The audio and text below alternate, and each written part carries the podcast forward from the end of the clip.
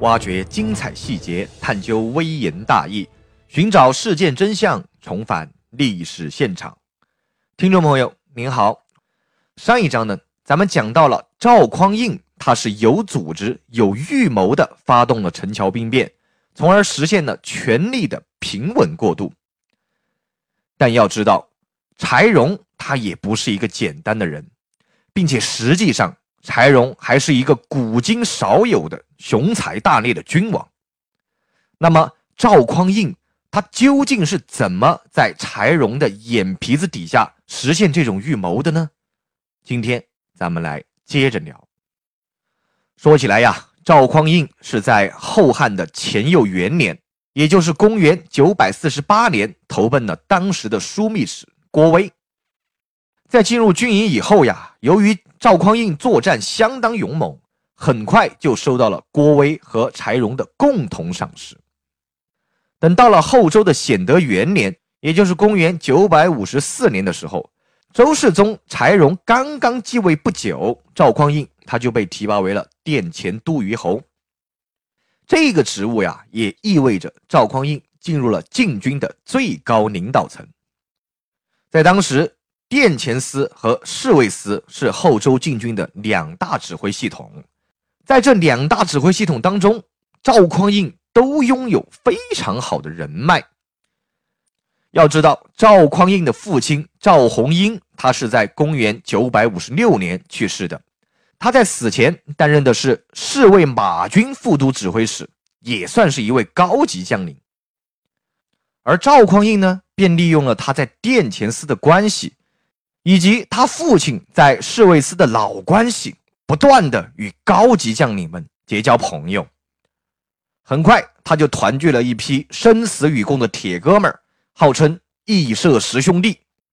而赵匡胤也正是这一团体的首领。除了结交武将以外，赵匡胤还网络了一大批文臣，包括了著名的赵普在内。这些人呀，构成了他的智囊团。为他的政治生涯出谋划策。不过，赵匡胤做这些事儿都是在幕后，在幕前针尖对麦芒争斗的是另外两个人，一个是郭威的女婿张永德，他担任的是殿前都指挥使；另外一个是郭威的外甥李崇敬，他担任的是侍卫亲军马步军都虞侯。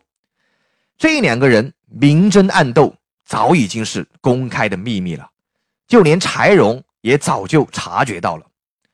只不过这两个人一直都是势均力敌，谁也拿谁没办法。高平之战后，李崇敬被柴荣升为了侍卫亲军马步军都指挥使，而张永德却原地不动。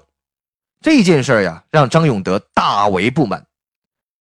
他很快就跑到柴荣面前进谗言，说李崇敬呀有奸谋。对于柴荣来说，他当然知道这两个人其实心里面都有奸谋，只不过他还得依靠他们一统天下。于是呢，他也只好装含糊，假装认为张永德是要找平衡，所以在殿前司呀也设立了一个都点检的职位来让张永德做。并且他还专门说明了这个职位啊，和马步军都指挥使那是平起平坐的官职。说起来呀，柴荣是一个锐意进取、雄心勃勃的皇帝。他在登上帝位以后，曾经问过会算命的左建议大夫王普，自己还能够活多久？王普就说了，根据他的推算，陛下您啊，至少还能够活三十年。至于三十年以后呢？因为太远了，他也算不清楚了。这件事儿让柴荣非常的高兴。那么大家可能就有点奇怪了，那一年柴荣才二十九岁啊，即使加上三十年，也不到一个甲子，这显然是短寿呀。柴荣怎么还会很高兴呢？但事实上，在五代那个时代呀，人的平均寿命。也就是四五十岁，能够活到六十，那就已然是高寿了。所以柴荣在算过命以后，就非常的高兴。他豪气干云地说：“如果上天真的愿意给朕三十年的阳寿，那朕就用十年的时间一统天下，十年的时间休养生息，最后十年来富足天下。”柴荣说干就干，虽然他的这些想法呀，被那个活了七十三岁、做了四朝十个皇帝宰相的老油条冯道进行了无情的嘲笑。并且当时他的军事行动也并不是特别特别的顺利，但总的来说，柴荣他的功绩、他的成效还是很明显的。比如说向西，他打败了后蜀，得到了四州；向南打败了南唐，得了十四州；而向北，在与北方契丹打仗的过程当中，又得了二州三关。这些成就呀，都是李崇进。张永德、赵匡胤等人帮他打下来的，因此他虽然明白张李二人的矛盾很深，但是由于需要他们的帮助，所以他只能够采用制衡的办法来解决两人之间的问题。到了后周显德三年，也就是公元九百五十六年的时候，柴荣在北征契丹的途中。忽然从地上捡到了一块木牌子，这个木牌子上面写了“点检作”三个字。那么点检做什么呢？木牌上面并没有写明。不过这个点检作显然已经很明显了，那就是点检作天子。柴荣当时的第一反应是李崇进故意在诬陷张永德。他知道这两个人的矛盾很深，李崇进想要借一块牌子诬告张永德谋反，这是相当有可能的。所以一开始呀，柴荣并没有当一回事儿。但不久以后，柴荣突然就得了重病，在病危的时候，他又想到了那块牌子。这个时候，他的心里终于嘀咕上了，他知道自己。大约是挺不过去了，必须要考虑后事的问题。然而，他的接班人柴宗训还只是个小孩儿。如果李崇敬和张永德任何一个人造起反来，那柴家的天下就保不住了。所以啊，他宁可信其有，干脆就免去了张永德的职务，把他给赶到了澶州去。与此同时，他把自己认为忠诚可靠的赵匡胤。提拔为了殿前都点检。没过多久，柴荣又以明升暗降的方法，让李崇敬到地方上面去担任了节度使。